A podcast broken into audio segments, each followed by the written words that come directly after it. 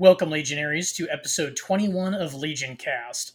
Today, Brandon and I will be talking about A Thousand Sons by Graham McNeill. Brandon, what have you been up to? Welcome, Legion brothers, Legion sisters, and often forgotten, especially by me, folks who thinks Magnus did nothing wrong. Welcome to Legion Cast. Uh, it's great to be here. Well, the the punchline of this book, more or less, folks, is Magnus did nothing right, and we're going to get into that. But before we do, we're kind of short on hobby news, but we will talk about the Siege of Cthonia book going on pre-order. That's a little exciting for some of us. For some of us, I certainly am. I can't wait to get my hands on a copy of that. And a quick goodbye to the Castraferrum Dreadnought, the old box dread. You know, good night, sweet prince. You served me well in high school. Although Brennan made a pretty good point that I never actually ran the standard dreadnought. I only ever took the venerable dreadnought. So, oh well. 40k fans will be a little sad about that for a while, I guess. Yeah, and what I can tell from the article, the Venerable Dreadnought kit is not going away. So if you want to get a Castraferrum Dreadnought, you're still going to have access to it. It's just not going to be that old sculpt um, specifically. But, uh, you know, it's it's something that I, you know, I think about of the Venerable Dreadnought is the regular Dreadnought, just better in every way. It does the exact same thing, but better. So, really not that worried about it. Yeah, I know a lot of other stuff is leaving that that line of models as well. Uh, what was it? Sternguard veterans. I know this is kind of 40k, more 40k centric, but a lot of cool old kits are going the way of the dinosaur, which is a little too bad. But oh well. Yeah, uh, Sternguard veterans are getting a glow up though. The new models look, you know, good if that's what you're into. Uh, are they going to be firstborn or are they going to be Primaris? Do you know? I don't know. They, you know, the same with the the new Indomitus armor Terminators. They said that either Primaris or Firstborn can go in them. Um, I assume they're Primaris. Hmm, seems kind of bullshit, but whatever. Um, let's see. What else can we put into our hobby news section, or do you just want to get into our tabletop uh, hobby section? Uh, we might as well just get into the hobby section. It's a pretty light week on news. We got most of our reveals from uh, Warhammer Fest, and now we're just going to kind of wait until those things start to come out. Well, I'll go ahead and talk about what I've had on my hobby table. I've finally got, thanks to my 3D printer, I've got all the pieces I need to finish out my Invictarus Suzerain. And I, I did buy two kits so I could have a 10 man squad. I didn't have a good way to do Thunder Hammers for them, but I found a pretty kick ass Thunder Hammer file on Cults 3D or whatever and made some hammers that have like eagle heads on the back. So they really match the whole uh, Invictarus aesthetic and uh, they, they look really good. They look just like they match. And I'm pretty happy about that. I also built 10 Praetorian Breachers 20 regular breachers, and I am currently working on a 20 man assault squad, which has been a lot of fun. It's kept me pretty busy. Brandon, what are you working on? Yeah, I am also working on some breachers right now. You know, Zone Mortalis is going to be coming out uh, as a refresh rule set with uh, the Siege of Cthonia. I am looking forward to playing uh, some of those games, and I'm uh, I'm excited, but uh, I'm hoping some breachers will see the table. Uh, kind of a kind of a unit that I never really found a great place for in a full size game, but I'm excited to try them out in Zone Mortalis. I am building a 20 man block of breachers because with the uh, Ultramarines Rite of War, they are it's such a infantry centric Rite of War. It I I've found that it's good to have bigger blocks of infantry when taking that rite of war. So I can fit in a 20 man block and it lets me take uh, four Meltas.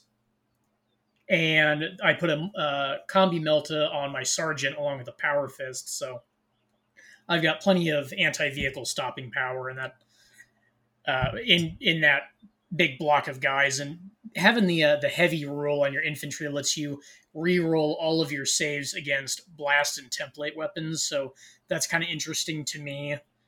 Uh, I don't know. Well, I'll see how it pans out on the tabletop, but you know, I, I'm looking forward to running them.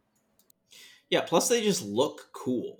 It's a space marine with a big slab of iron on the front. Yeah, armor. they're, It- they're know, it just looks really cool. they're really neat. I kind of screwed up when I put a couple of them together. I didn't get the right arms matched up. So one guy has his bolter like five degrees off of the shield and it looks kind of derpy. And I wasn't paying attention when I put a couple of the helmets on. So uh, I don't know. I think I've got enough saturation throughout the squad. It won't be noticeable, but you know, that's that guy only shows up when I'm running the 20 man block. Yeah, I think we all saw Iron Within come out on Warhammer Plus, and we're like, man, I got to get some breachers right now. that is such a cool scene when they're coming across the courtyard. They stop, they take their shots, they take a step, they stop, they take their shots. Oh, it's so cool. We're gonna have to do a Warhammer Plus episode one of these days. Yeah, uh, Warhammer Plus, Pirate Iron Within, and you've basically watched Warhammer Plus. The the Blood Angels show is really good. Don't Yeah, you're right. like I've I've watched that a couple of times now, and I've been happy each time watching it. I'm mostly just giving it uh, a hard time because that's not worth the money. But uh, yeah, we can talk. That's about why we're gonna do. That's why we're gonna do a different episode about it. Yeah. All right. Well, I think uh, you know. Again, short hobby section here, but uh, I think we got a lot to talk about with this book. So, without further ado, let's go ahead and get into it.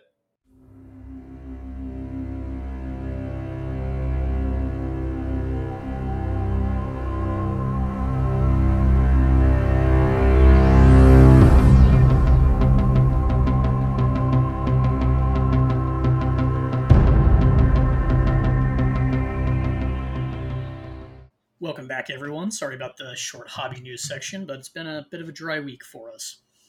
Right now, we're going to be getting into the 12th entry of the Horus Heresy series, and Brandon and I talked about this on the break.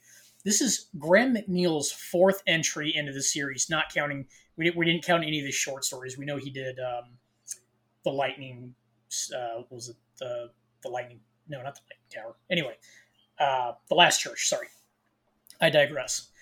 But uh, Graham McNeill has done a full third of the books in the series thus far.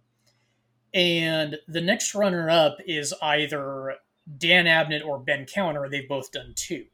And I think um, there's a little dispersion between the rest of the books. But uh, anyway, it's, you know, he's seemed, uh, Graham McNeill seems to be kind of carrying the team here. He's doing a, lot, a ton of writing for this. I know I think at the time Abnett was writing uh, some 40k books. I can't remember if that was the Ravenor series or not, or maybe he was still doing Eisenhorn at the time. You know, I I know we give Graham McNeill a hard time. Well, some folks on this podcast give his writing a a very hard time. I would say all of his books, none of them have been a big fat swing and a miss in this. This is Absolutely. probably the most difficult read. This one. So Absolutely. for a guy who's written four out of twelve of these, he's done pretty well. Right. So uh, none of us have said that he's a, a terrible writer. He's just he for some of us he tends to be a little inconsistent. Anyway, um I don't know that I've ever called him a bad writer. Maybe I have and I just don't remember it, but I don't agree with all the decision all the writing that he does. Anyway, um the first maybe third of this book is pretty dry. And i remember brandon and i texting back and forth about kind of that initial slog but i feel like after this first bit of arc it certainly takes off in a much stronger direction. But our story starts off on this kind of uh, feral world inhabited by these primitive humans that they had kind of a technological digression over uh, over the period of long night where or old night sorry where humanity was all separated and you know they lost contact with another. But the planet Aghoru has kind of muddled along more or less throughout the centuries uh, kind of developing this tribal culture and this strange superstition and they they worship these I don't remember what they called them, the, the things in the mountain or whatever, but uh, they've got their whole uh, cultural. Yeah, they they have their whole superstition about these ancient, like titan sized. Well, those uh, are the statues. guardians. Those are just the guardians, but there's something else residing in the mountain, and they've got this superstition that th- these things require the they hunger for the dead, and they must be appeased, otherwise they'll wake up and I don't know destroy the world or the galaxy or whatever. But uh, the Thousand Sons are on this world. They were drawn to it because their Primarch Magnus said so, I guess. He's a big Vision Quest guy. Yeah, if you haven't figured that out, um, there's a bit of this. Um, yeah. Well, the Thousand Sons are here, kind of learning and examining, and kind of chasing the thread of whatever's going on here because they can. They're all they're a largely psychic legion, and they can tell that something's up here. Well, they're in this arc. They're in this section of space called the Arc Reach Cluster, and the Space Wolves are there as well on a compl- uh, compliance campaign, and Leman Russ has been the Primarch of the Space Wolves has been requesting assistance from the Thousand Sons for what a couple of weeks now to to come take this capital world somewhere. And the Thousand Sons have been so sidetracked on this side quest that they're ignoring the Space Wolves for now. So finally, Leman Russ sends an envoy, and I really like these guys that show up. That the part of this first section to me that suffers the most is that Graham McNeill found a way to make the side characters more interesting than the Thousand Sons. The Space Wolves show up for a couple of scenes and they steal the show. So we get this captain, Amlodhi Skarssen Skarssensson, pretty kick ass name, and a librarian or a rune priest for the Space Wolves called Ohthere Wyrdmake. And they're basically sent to strong arm the Thousand Sons into showing up and answering Mag- or Leman Russ's call for aid. Yeah, and this is kind of a part that annoys me because it definitely makes uh, the Thousand Sons seems a bit overpowered here. Because um, you know, Amlodhi Skarssen comes out uh, on a uh, kind of with a head full of steam, and he's like, "Hey, you need to go answer the Wolf King summons now." And Magnus is basically like, I'm gonna kill you, and uses all this psychic power to like transfix the Wolf Lord and all of this stuff. And I'm like, okay, we get it. He's super powerful. Got it. Okay, we can move on from this. But uh, I, I think this is, you know, kind of a great.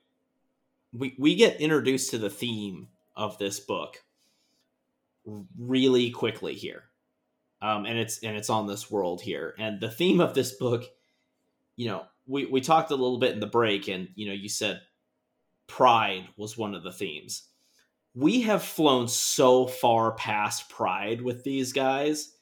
It is pure arrogance at this point. Like the th- the the emperor's children are a prideful legion.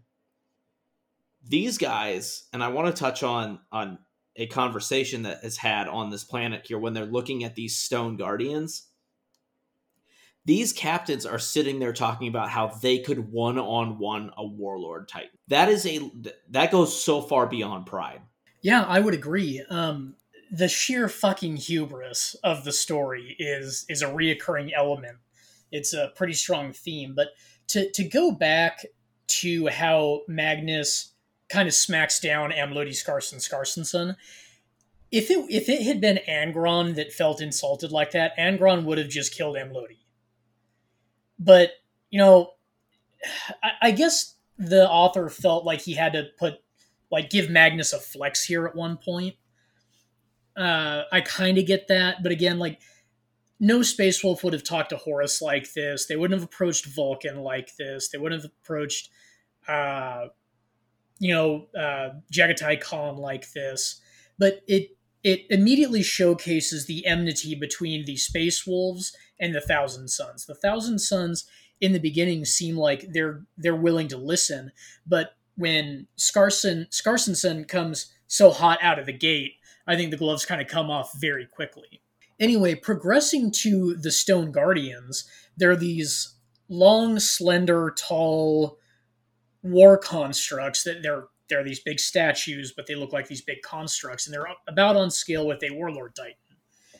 And the thing that bothers me about this story is that, well, something that bothers me about this story, there's plenty that bothers me about this story, is that the most well educated, and they will tell you so, Legion in all of the Imperium does not recognize Eldar structures when they find them. Not only is it like a very recognizable architecture, but they it tends to have like a psychic resonance on it or something similar. And like it, it's just kind of like ignored that maybe the thousand sons know what these are when it it's very if you know anything about the eldar it's very obvious to the reader. Yeah it's a bit painful of like wow this is definitely eldar. And it's not like eldar are a big secret to the thousand sons these guys pride themselves on amassing all knowledge so descriptions of eldar titans should have been something they had very quick access to. So the, definitely a hole there. It's I don't know. It's kind of they blow past it pretty quickly, but Magnus and the Thousand Sons and the Space Wolves are going to go do one last investigation of the anomaly in this mountain. And when they get to these big stone guardians, Magnus starts to undo the seals on this mountain tomb. And the local elder of this human population says you can't do that. You'll you'll wake up the sleepers. We need to feed them the dead right now. Otherwise they'll wake up. And magnus says i know better than you you dumb human. And you know starts breaking these seals. But before he gets much farther all all hell breaks loose and these eldar titans wake up. And there's this big epic battle where the the space wolves are giving it their all. They're throwing everything they have at these titans. And at one point magnus takes a big hit from one of these titans and all the thousand sons think he's dead. And so they just come unglued. And whatever restraint they had on their their psychic powers goes right out the window and what we see here is this incredibly chaotic scene of unchecked psychic power threatening to destroy everything around them. And Brandon, I, I think you mentioned in one of our earlier conversations uh, before we recorded that there's a point in this scene where Ahriman, our the chief librarian of the Thousand Sons, he almost blows up his own head like two or three times, like overusing his powers, stressing himself out. He almost loses control. He lo- he almost loses it here he almost loses it when he's meditating and just like trying to scry the future in his own tent and he has to get saved by Ohthere Wyrdmake. Uh, the, there's several times here where they almost lose control of their powers. And I made this scenario to you, you know, we kept joking back and forth that this was the part in uh, in the movie Borat where we say it's like giving a gun to a monkey, but this is like giving a hydrogen bomb to a child. Like the and, and they real they think they are like we have an absolute handle on this and it is just demonstrated at every turn that they do not have a good control over what they're doing the only one that seems to have any semblance of control at all truly is magnus. More on that later. It's it's very obvious that they're controlling their powers by a thread. They have the the barest minimum of overall control and it may seem like they have some great discipline but control i'm not convinced because of, of how often they come to the brink. They're they're dancing right on the line of being whatever quote unquote safe. I wouldn't call what they do safe but uh, after the fight they end up triumphing over the Titans, and after the fight, it comes out that Magnus was shielded by a another uh, very powerful psychic within the Legion until after the fight, and they're able to recuperate and they delve down into the mountain. And what they find here is a an entity of the warp, what we would know as a demon, has been bound there for you know several thousand years or millennia or so it if it's uh, if it dates back to the Eldar Empire back when they were li- living on planets, it would be several millennia. It'd, go back to um, the War in he- pre no post War in War in Heaven, I believe. Anyway, It'd be after the War in Heaven. We're not going to get into that though. well, I thought the War in Heaven was fighting the Necrons and the the uh, I think so. and all that. Anyway, it's a very old place with a bad guy in it, and Magnus thinks he has the better of this warp entity, and he straight up tells his legionaries and the Space Wolves, "I have mastered this power before." So it already implies early on in the book that Magnus has had some kind of dealing with these warp entities. And he talks to this demon for a while and they exchange names or whatever, but I, I don't remember what it's called. It's not important. Anyway, Magnus, it taunts Magnus a little bit, and Magnus eventually disbinds or uh, unbinds it or whatever and sends it back to the warp, thinking he destroyed it. And the uh, Aghoru arc, the planet is Aghoru, is uh, concluded at that point, I believe. And it's pretty much just this foreshadowing of uh, powers beyond comprehension, I think. That was my takeaway. Just it, it really showcases the arrogance of the Thousand Sons. Um, we do get uh, just just before the the delving into the mountain bit, there is some kind of bond building between Ohthere Wyrdmake and Ahriman, and they kind of talk about these the, their different disciplines. How the Thousand Sons believe the pursuit of power is really all that matters. You know, knowledge is power. Know everything is right. It's the only way to survive. Where the Space Wolves psychics or rune priests have a very different philosophy. And one of the things they talk about is Ohthere Wyrdmake uh, is showing his tattoos to Ahriman.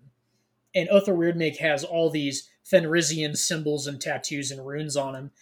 And Ahriman comments that you don't have any, any any symbols of power. You only have like symbols of focus and control.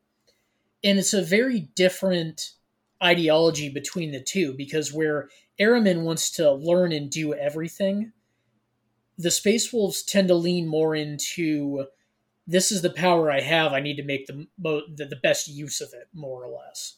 So, I think discerning the difference between those ideologies is important in the in the overall story. Because I know I know there's a big there there's some fan tension or not tension. What's I don't know a good way to say it, but there's like oh the Space Wolves use psychics too. They're just as hypocritical as everyone else. Well, maybe to some extent, but I think they maybe pursue a greater discipline where a lot of other psychics may may be more seat of the pants when it comes to their their abilities and powers.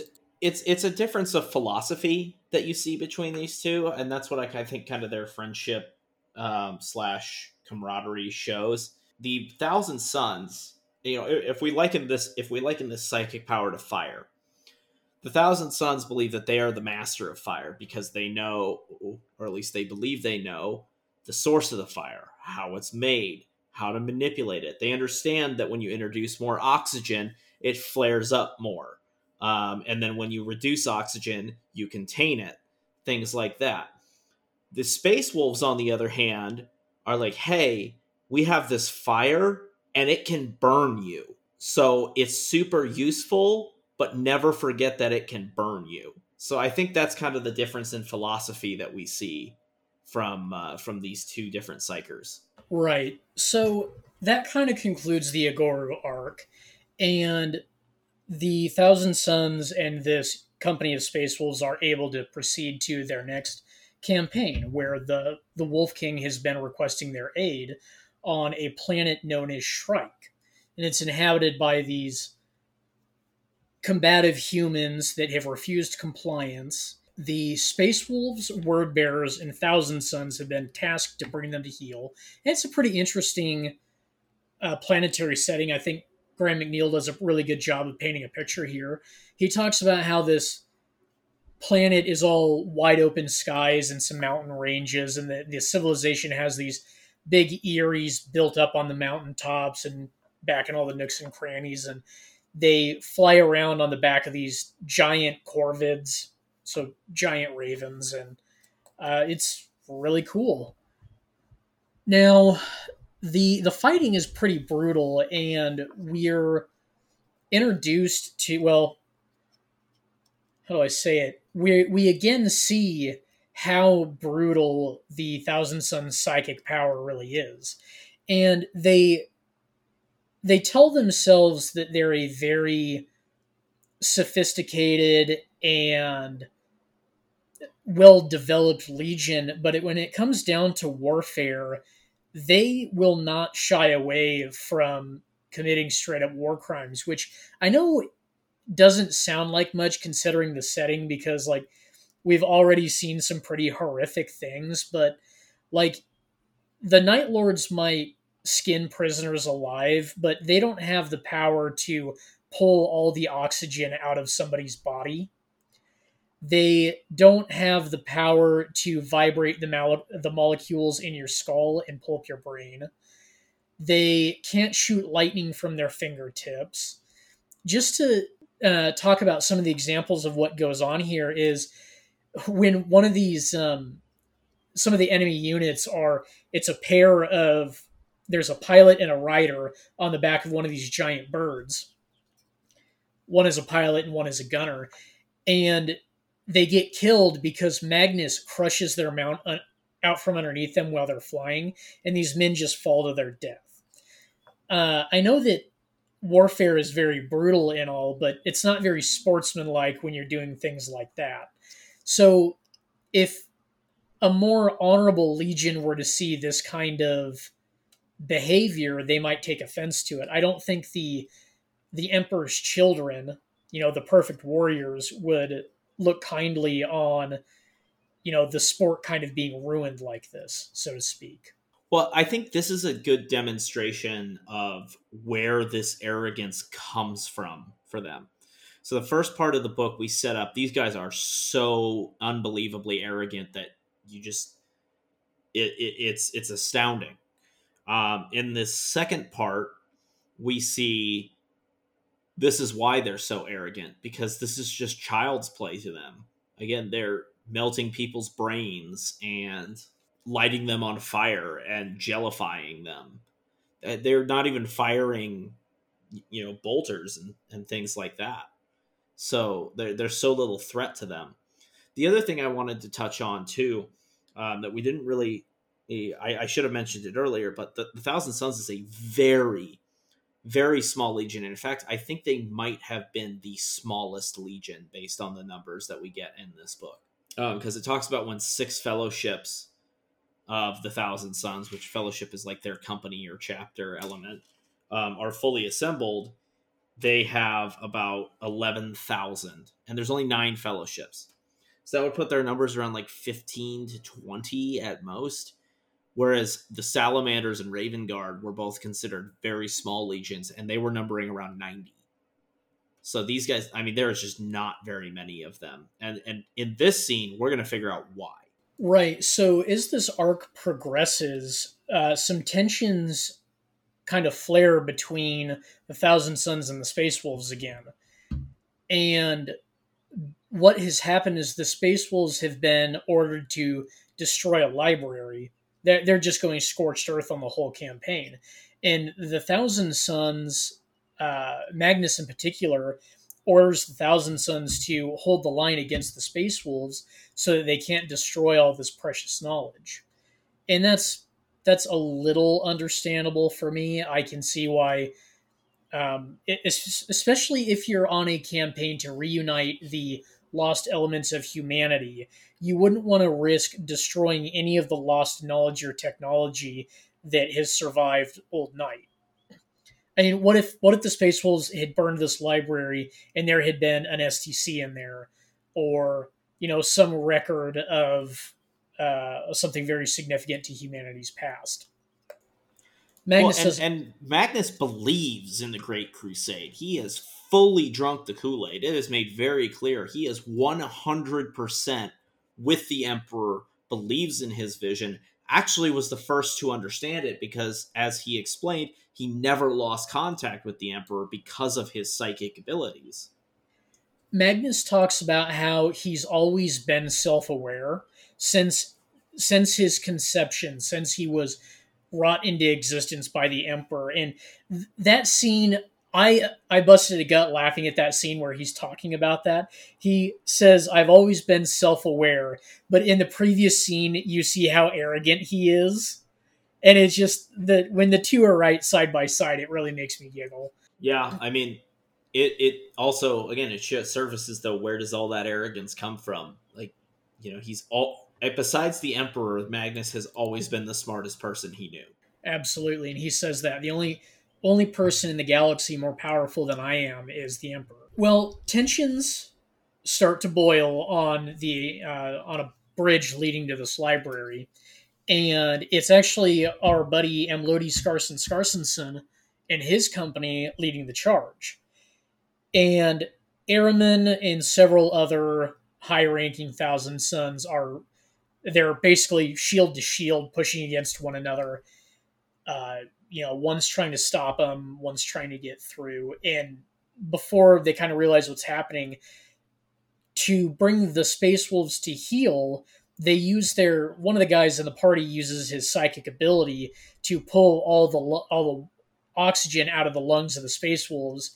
And you know, it's like if you've ever had the wind knocked out of you, you know what I mean. When you can't breathe, it's a pretty terrifying feeling. So the Space Wolves kind of all fall to their knees, and Ahriman orders that they stop you know, they stop using their psychic powers to subdue the space wolves, and everybody stops except Amlodhi is still suffocating. And before they know it's happening, something terrible happens in this scene. And it's something that the Thousand Sons believed could never happen again. Back before they were reunited with their Primarch, the Legion suffered from a genetic mutation called the flesh change. And it was this spontaneous, catastrophic mutation of the body. And it it seems to have well when you when your body's under great stress, your mind can do crazy things. So when one of the thousand stun, sons starts to mutate very rapidly like this, his psychic powers can start to have a very chaotic effect as well. And basically Amlodhi Skarssen Skarsson is being killed by one of the thousand sons that is now suffering from the flesh change, even though the Legion was under the impression this could never happen again. Magnus told them he found a way to fix it, and they would uh, they'd be safe from it for all of eternity. Well, it seems to be a fluke or whatever, but I don't remember the legionary's name. He is now rapidly mutating, and his psychic powers are killing him, Lodi Skarssen Skarssensson. Anyway, Ahriman and several other captains jump in to try and subdue this guy and save him because they they think that there's still hope. He can be, you know, the the change can be reversed, but.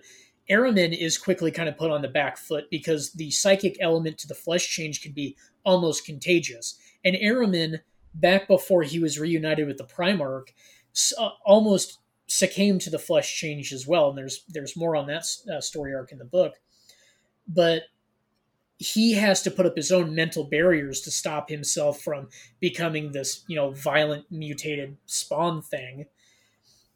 And uh, before before they get too far, Magnus does show up on scene and tries to help out too. But right as he gets on scene, so does Leman Russ, the Primarch of the Space Wolves and Leman Russ just aces this mutant, like without without ceremony, you know, without asking his brother Primarch, like, do you need help? Russ just takes matters into his own hand and kills this legionary that's suffering. And there's quite a bit of tension here. I mean, they're about to come to blows. And right. luckily they, they are actually stopped by the most unlikely of suspects, uh, Lorgar Lorgar teleports in and and stops these two from fighting and kind of dissolves the situation. I actually think that this is a good um, it's a good look at Lorgar um, for once, which we haven't really gotten up to this point. But Yeah. we see Lorgar being the demagogue that he's known to be. Uh, he he, I mean, he walks in. He is able to de-escalate this situation so fast from, and really, really, what what makes it impressive is that he mostly talks down Leman Russ, um, who is not exactly known for his tremendous reasoning or, you know, thought uh, before his thought before action. So um, I actually think it's a, it's a fun little tidbit there. Uh, but what's important is that we get to see we get to see the flesh change happen, and more importantly, the space wolves see the flesh change happen. which Ohthere Wyrdmake was loosely aware of uh, with his conversations with Ahriman.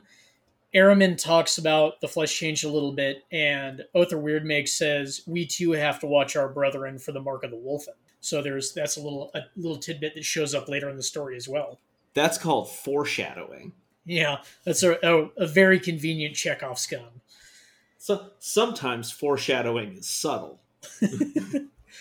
Yeah, so moving on from that arc, uh, that that was a fun arc. I did I did enjoy seeing all these psychic powers in full swing. You know, there's very little restraint. It's uh, very very chaotic and they've the Thousand Sons talk about this great discipline, but it's it's total anarchy on the battlefield. And oh, one of the other elements about this legion that I think is totally fascinating, it's one of the reasons that I still want to put Thousand Sons on the tabletop, is because they're such a small legion, like Brandon talked about, they supplement their numbers with these giant psychically driven automaton uh, that are about about on par with like a dreadnought. They're not like Titan sized.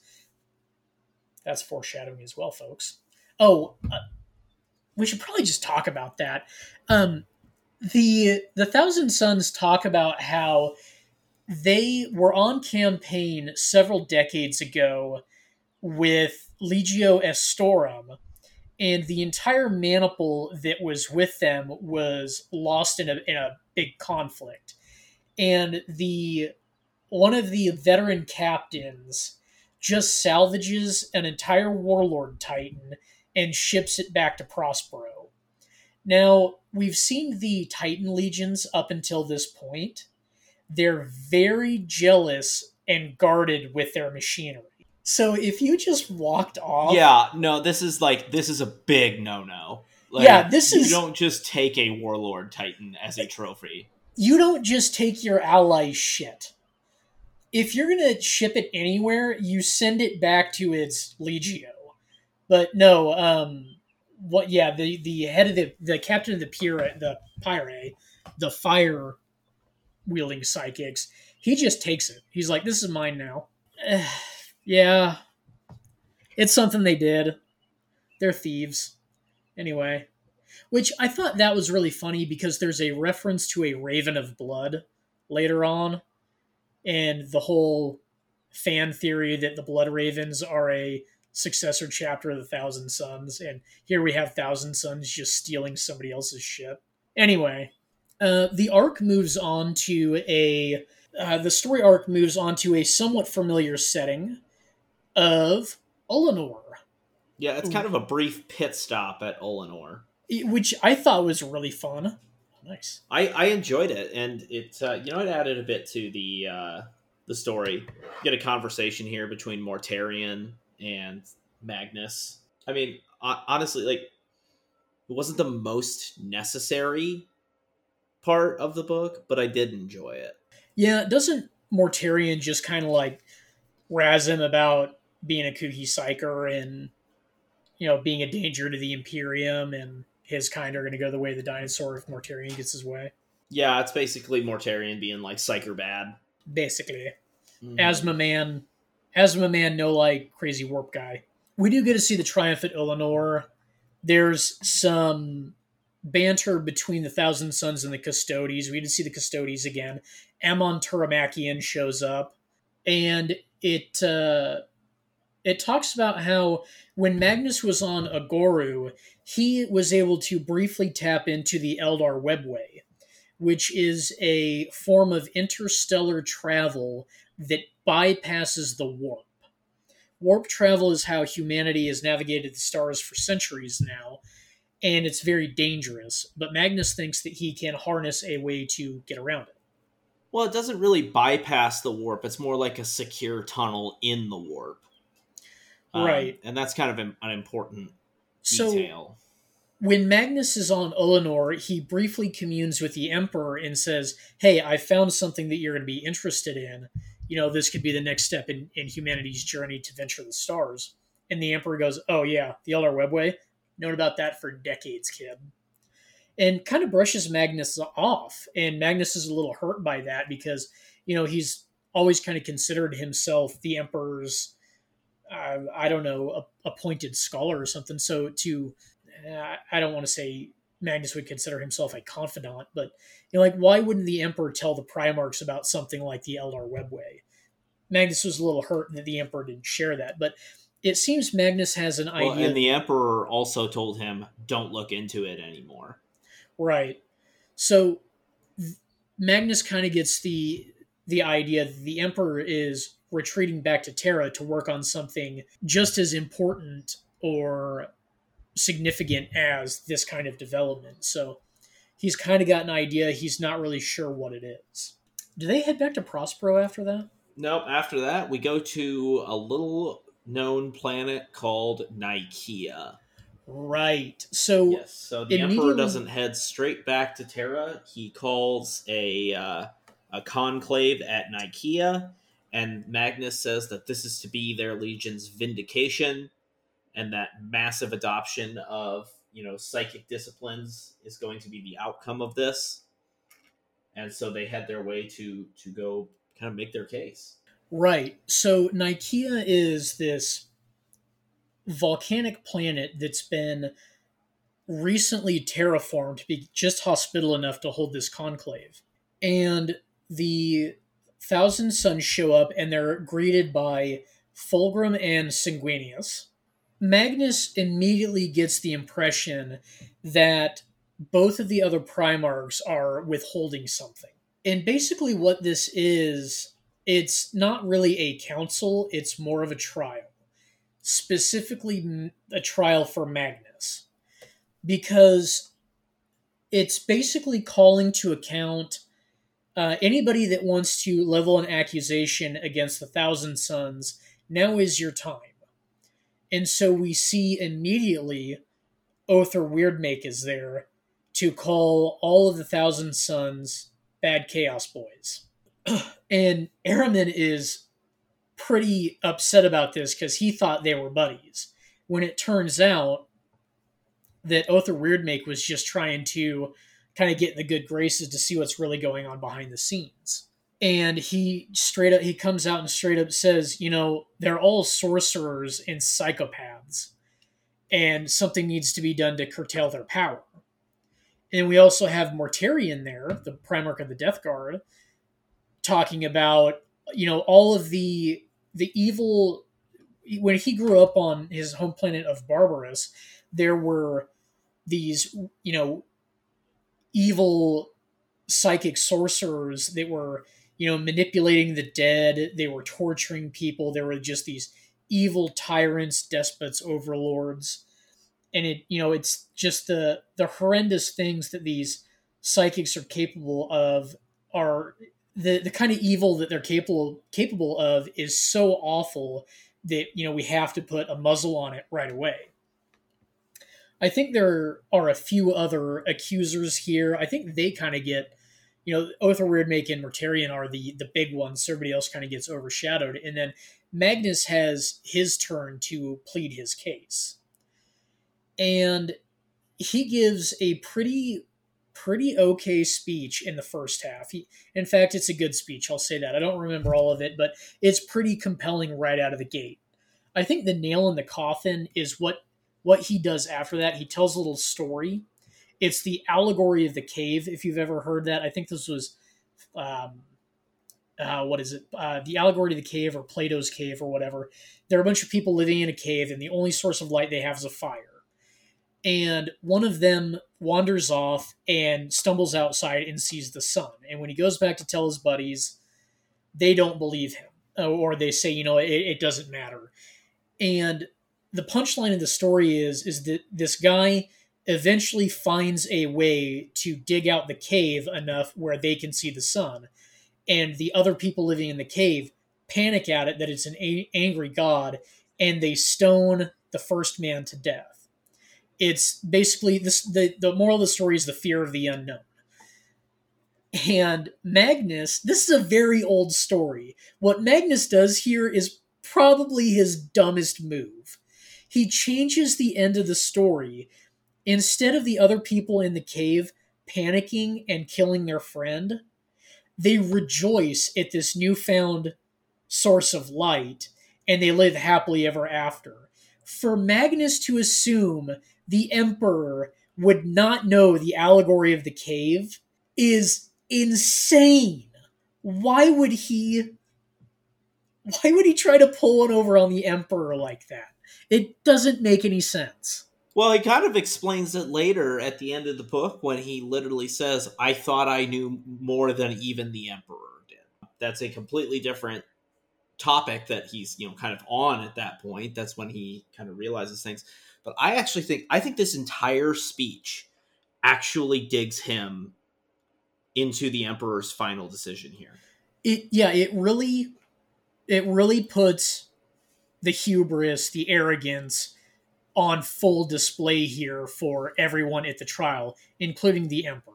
Well, and let's think about who this who this appeal is to. This is a, an appeal to the emperor to allow them to continue their work in the psychic field. And what they do, again, we're, we're talking about the emperor here who knows all of this stuff already so as Magnus is giving this speech of like, you know, we've mastered this stuff. We know all there is to know really about the warp and we can share that, you know, with the rest of humanity and really improve everything. That that really should be just and I think it is telling the emperor these guys don't know the first thing about the the warp I've got to put a cap on this right now. Right. So it really puts the paints the whole perspective that the Thousand Sons are really in over their heads on something they don't understand. And the Emperor knows that better than anyone else. So the verdict of the Council of Nikaea is oh, there's there's one more instance where the emperor asks if anyone has anything else to add. And what we see is this really interesting scene of a a white scar, a alpha legionnaire, several other library chief librarians from other legions step forward to speak their piece. And we're introduced here to one of my favorite characters from the White Scars, Targutai Yesugei he is the chief librarian of the White Scars, and he says he gives this pretty compelling speech that, and I think in the end it also uh, negatively impacts the Emperor's decision because he directly references it.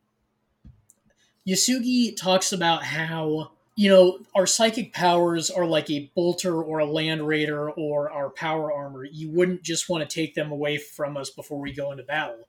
This is a part of who we are, and you know, we've only ever used it to serve, you know, the imperial truth. And comparing this unfathomable mental force to something as crude as a bolter or a land raider, I think tips the emperor over really if he hadn't been already.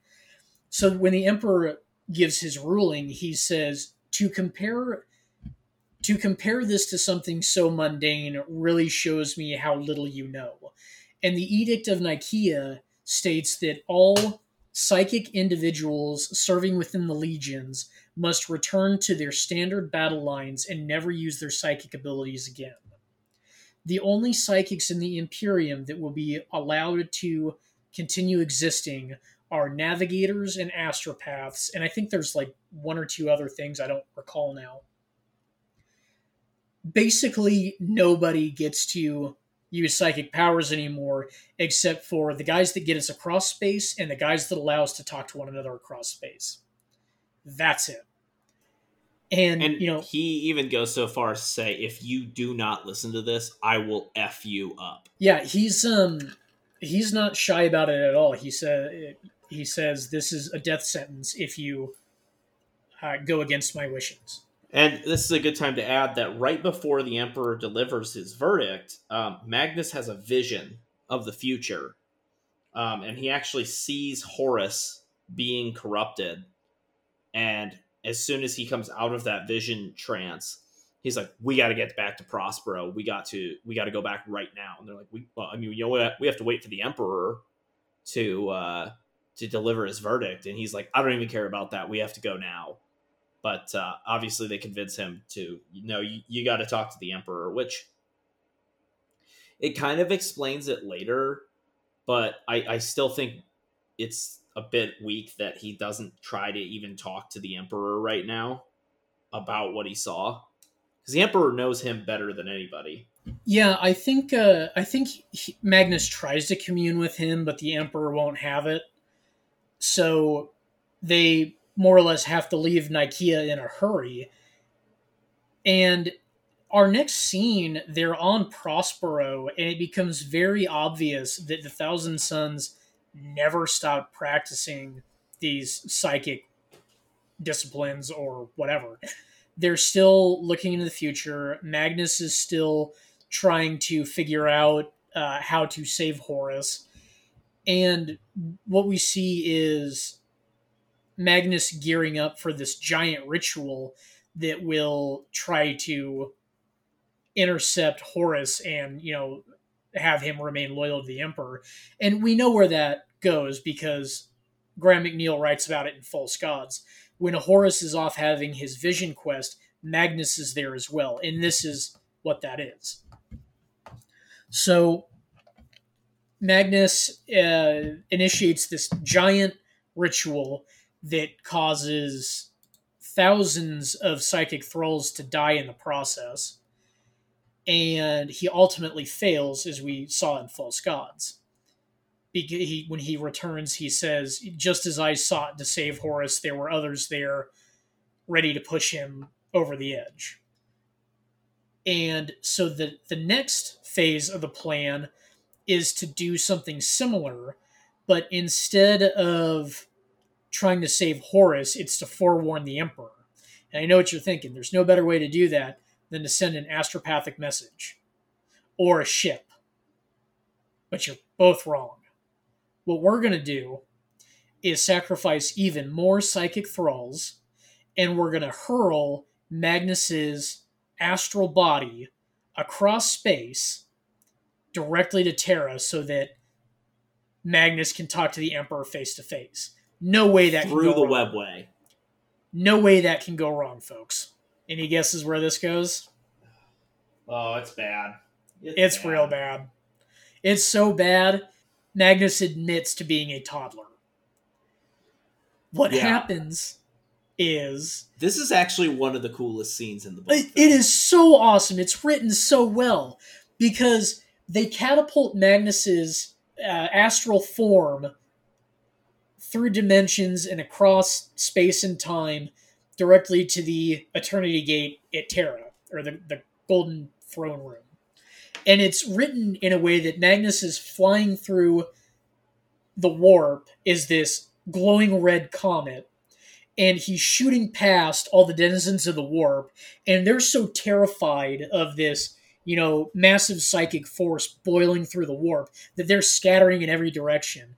And Magnus talks about how as he looks over, he sees these vast intelligences greater than anything comprehensible shifting in the warp. Uh, is as he travels across space and time, and it's it's written very well. It's so cool. And Magnus gets to Terra and bursts through the psychic wards that protect the the imperial palace from you know warp invasion or uh, you know whatever the emperor has his his own set of seals and safeguards and all that and magnus is so powerful due to all this um, warp fuckery that's going on that he just bursts through it. Well, let's let's be clear. There's a, there's an important part here.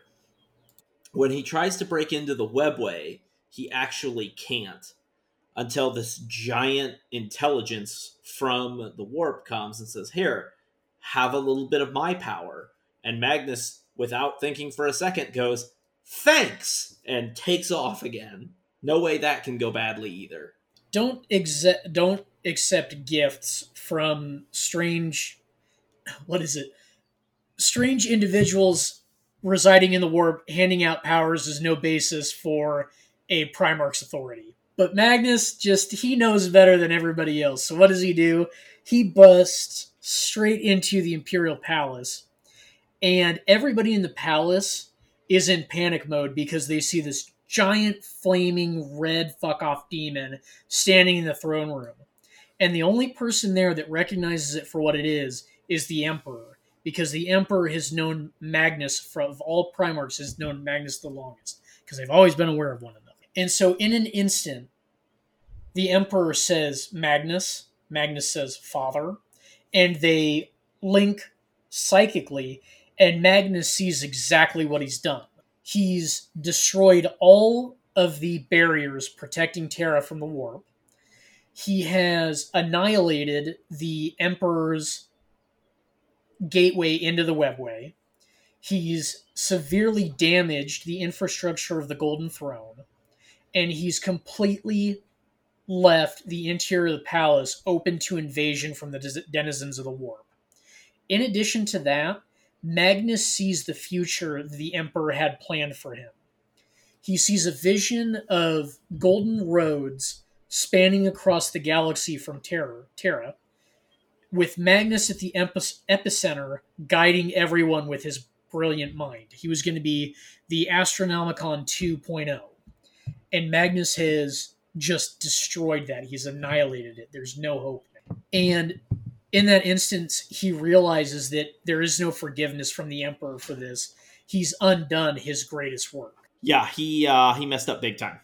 And the Emperor is like, well, now you know what hap- is going to happen. And Magnus is like, sure do, and heads just lets himself be pulled back to uh, to Prospero. When he comes out of his trance, Ahriman's like, "What happened?" And Magnus just takes off on him and goes and hides up in his his temple. And one of his uh, his captains, I believe it's Amon, um, and the Scarab occult walk in and Magnus is like has his thoughts unshielded. It's so not. They... It's not Amon. It's um, somebody else. I can't remember his name. Oh, um, well, this guy walks in and Magnus has his his thoughts unguarded. So this this guy's a telepath, reads everything, says we got to prepare because you know we're about to get cold and we got to be able to fight back. And Magnus is like, no, we're not fighting back at all. He's like, that's no, that's not okay. I got to prepare everything. So Magnus kills him and the Scarab occult. Yeah, like 10 Terminators and a veteran captain. And Magnus liquefies all of them because Magnus is resigned to his fate. He know he's he knows he's screwed up. He knows that he needs to be punished. He's ready for it. So he doesn't warn anybody. In fact, he disperses the entire fleet to the far corners of the system and before anyone knows what happens to those ships, all the you know kind of outside system stations and all these ships just go dark. And before long, we see who's here. The Space Wolves have been sent to destroy the Thousand Sons. And right as they show up, uh, Amon and Ahriman start spreading the word that the Space Wolves are here and we need to defend ourselves. And Magnus just keeps saying no. In fact, this whole time, Magnus has been shielding their psychic perception from outside the system. So, like, there was no, uh, there's no scrying the future. There's no far seeing. There's no um, perception of what is coming to kill them until it's too late. So, the Thousand Sons are able to put up a psychic shield just long enough that uh, they put it up to uh, survive against the worst of the incoming bombardment. The Space Wolves waste no time in getting down to business. They start bombarding the planet so thoroughly, the mantle of the planet cracks. And the only place left on the planet worth attacking is the, the big city of Tizca, where the Thousand Sons have their, their big base. Yeah, and it's definitely kind of a shame too because you know we get some really good, vivid descriptions of Prospero, and it seems like it's actually quite a beautiful planet, um, and it is just leveled by the space wolves, um, and, I mean they don't they don't leave an ounce of it standing, and from there we kind of get into writ large the burning of Prospero, um, as as we knew it would happen and I get real Death of Innocence vibes from all of this. This is also probably the best action scene in the book. Um, just really well done. Um, all the crazy things that the Thousand Sons are doing because they kind of just throw caution to the wind for the most part, and they're like, we need the full potential of all of our powers. So one of the things that we skipped over is that when Magnus is secluded to his uh, inner sanctum, he has a he reconvenes with the warp entity that he met earlier in the when he was on Aghoru, the one that he disbinded or uh, uh, the one that he defeated down in the cave, and it turns out that he's run into this psychic power before, and we get this uh, kind of echo back to when Magnus solved the problem of the flesh change. And he talks about how why he's only got one eye, and it's implied that the warp entity that gave him the power to stop the flesh change required payment, and it was not a you know it wasn't a uh, be all end all solution to the problem. It was uh, a temporary boon, and now the flesh change will happen to them again. And Magnus becomes outraged at this. It's it's very obvious that Magnus was manipulated from the start by this this warp entity, and this is again where we see he he's back to admitting that he's never known anything. He's been dancing to someone else's strings this whole time, whether it be the emperors or whatever is residing in the warp. You know magnus has always been there. In fact the, this warp entity talks about how magnus was always their chosen instrument and horus is a cheap second. But it turned out that magnus's loyal to the loyalty to the emperor was so unshakable that you know they had to go with horus instead of magnus because uh, they they could never manipulate magnus that well which i i get that that's just um I'm sure that that's just like ego caressing or uh, this warp thing telling Magnus just what he wants to hear because, as we know later on, Magnus becomes a demon primarch of Tzeentch, who is the Lord of Lies. So, this warp entity, which we find out in this scene that it's Tzeentch manipulating Magnus, we find out in this scene that it's been the Dark Gods, or Tzeentch in particular, manipulating Magnus and the Thousand Sons this entire time. So we get to deep into the burning of Prospero, where we get the we briefly get a reason for why the space wolves are wholesale burning everything and it becomes obvious later or in this interaction between Ahriman and Ohthere Wyrdmake, they they have like a psychic tussle where they kind of exchange information Ohthere Wyrdmake sees everything from Ahriman's end. Ahriman sees everything from Ohthere Wyrdmake's end. And it was actually the honeyed words of Horus and the uh, what was it? The angry words of Constantine Valdor, who is the the chief custodes custodian, urging Leman Russ to burn everything.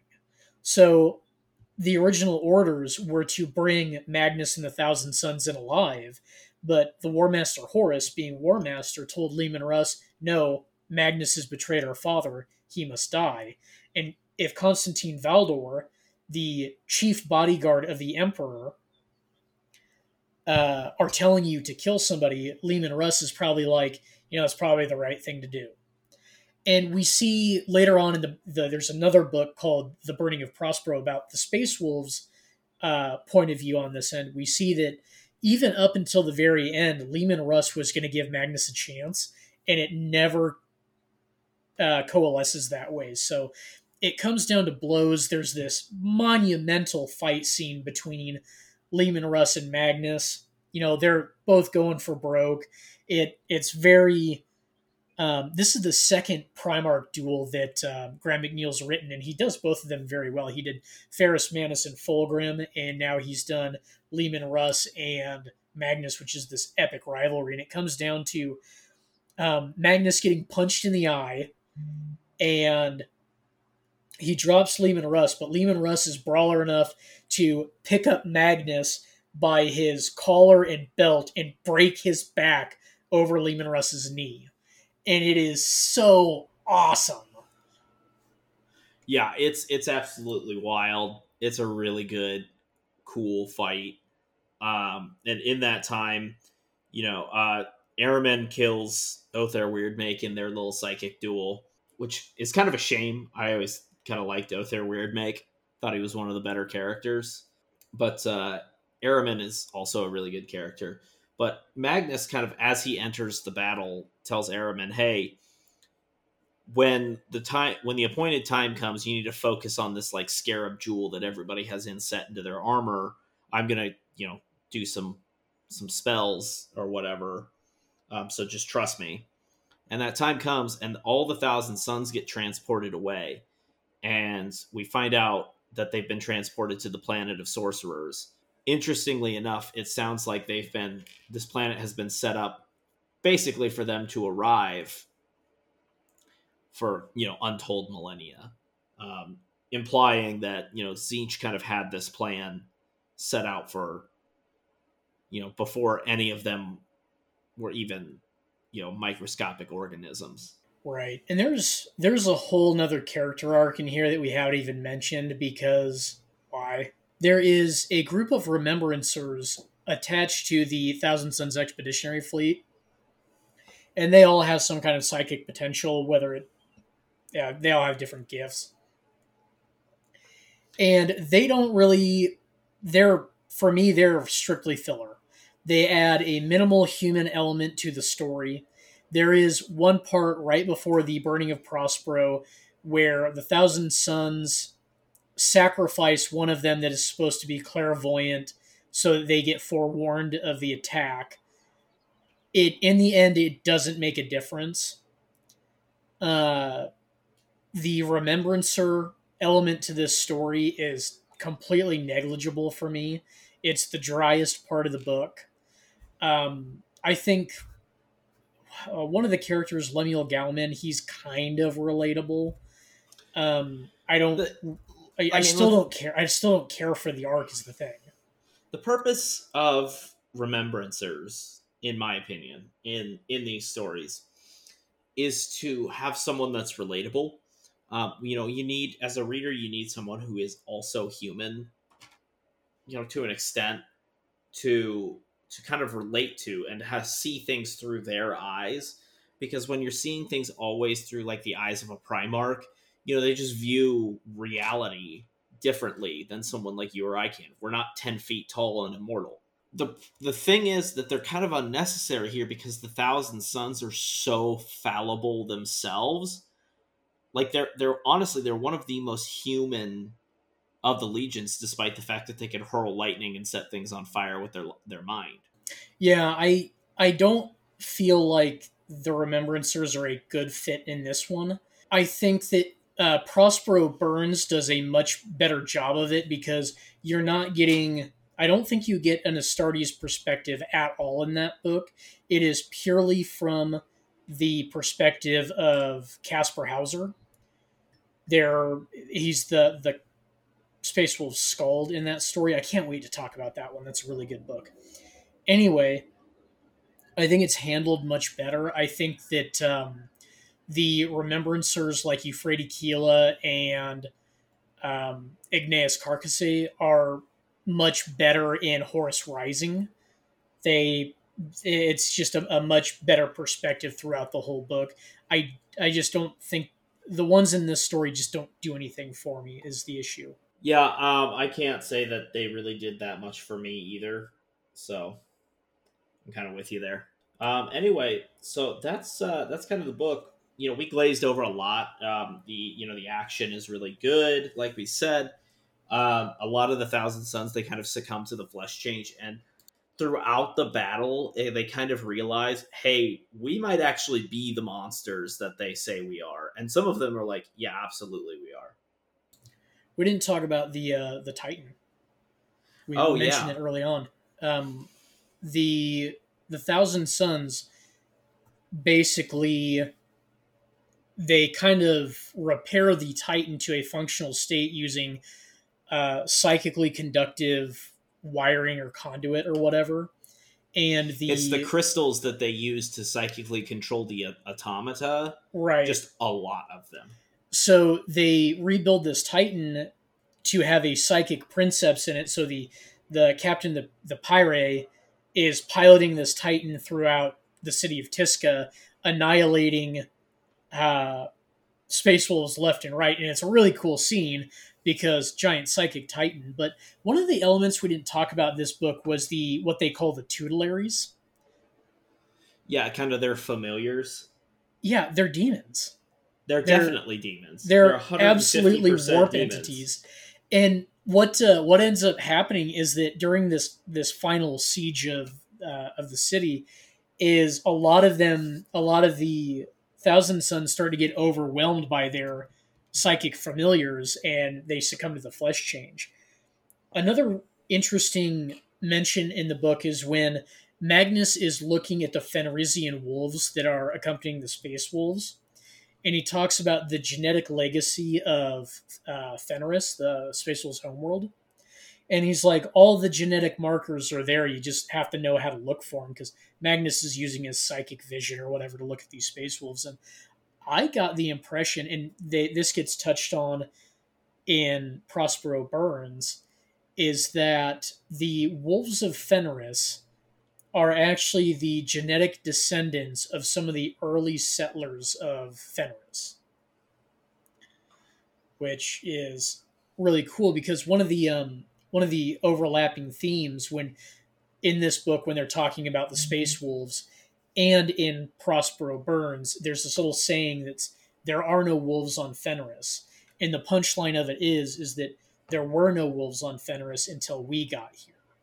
So it's uh, it, it's a little interesting, and I think Dan Abnett and Graham McNeill were like really in concert with the writing of those these two books, so A Thousand Sons and Prospero Burns, because they're when we get to Prospero Burns, we'll, we'll really see how uh, interconnected the two stories are. So I think it's really Yeah, it well. definitely seems like they are. Yeah, it'll it'll uh, it'll all come together when we get there. So um, overall, I like two thirds of this book. The first part is really dry for me. I like about everything else. What about you? What did you have a favorite part? Yeah, the burning of Prospero obviously was my kind of favorite part, as well as the uh, the Magnus hurling through the warp. You know, there was just some cool tidbits there, like uh, like you know he got turned around and like he swore or something, and because of that, an entire tribe of barbarians on a planet got hyper aggressive overnight or something. You know, just weird ripples coming through the warp because he's just doing this incredibly unnatural thing. Uh, but then again, the action was and in the burning was actually really great. Yeah, that that definitely stands out for me. I really liked the the Shrike arc, and I like everything on Nikaea. We see Nikaea like three or four times throughout the stories from different perspectives, and I think the whole theater and the all the events that take place on Nikaea are so monumentally yeah, they, they have such a long term effect throughout the galaxy, like for the next millennia. It's it is really good storytelling. Yeah, definitely. Um, oh, I you know I, I will say I know what my favorite part of the of the book is is it's when one of those uh, the captains is fighting in the uh, in the square during the the burning and he's taking out those Sisters of Silence so that uh, his forces can use their powers. And he realizes that he's undergoing a flesh change, and it's one of those those uh, familiars, like you know, possesses him and starts to change him. And he squares up with Valdor, and Valdor's like, "You're a monster," and he's like, "I know," and drops his weapons and lets Valdor kill him and I just I was like the the yeah. irony there is um it's astounding and it's it's really well done. Yeah, absolutely. That's a that's a really good scene. Or even when um uh there's there one of the um one of the like super powerful I think it was one of the pyre uh sorcerers is like gearing up to hit Leman Russ with everything he has and he's like charging up this big psychic supernova and he chucks it at Leman Russ, and Leman Russ just stands there and tanks it. And it it just reflects right off of Leman Russ's armor, right back into this psychic and annihilates him. And the the poetic justice there was really good. You know, taste of uh, a taste of his own psychic medicine. And Leman Russ was just totally unfazed. Yeah. So overall impressions, um, this so this book uh, you know this um, the first time i tried to read the horus heresy this book is where i gave up. Uh, and i'm really glad that i stuck through it for the podcast because you said the back the, the first third is dry for you. For me it's the first two thirds. Uh, it really doesn't pick up until the burning for me. Uh, well not, really it doesn't pick up until the the ritual to send Magnus to to Terra. But um, there's a lot of filler. I I don't really like that. Um, I don't know if these remembrancers are going to come back up again in later stories. I hope that they do because we spent so much time with them that if they don't, I would just look back at this as completely wasted time. So um, I don't remember if they ever do or not. Say uh, say that again. If if these remembrancers come back up again. Um, they're yeah. Well, no, not no. to my knowledge. I made it to. Uh, uh, I made it to Tallarn, which is like six books away from the end, and they never show back up. So yeah. I know the they get off planet on a uh, on like a civilian ship. They're trying to leave the planet before all this goes down.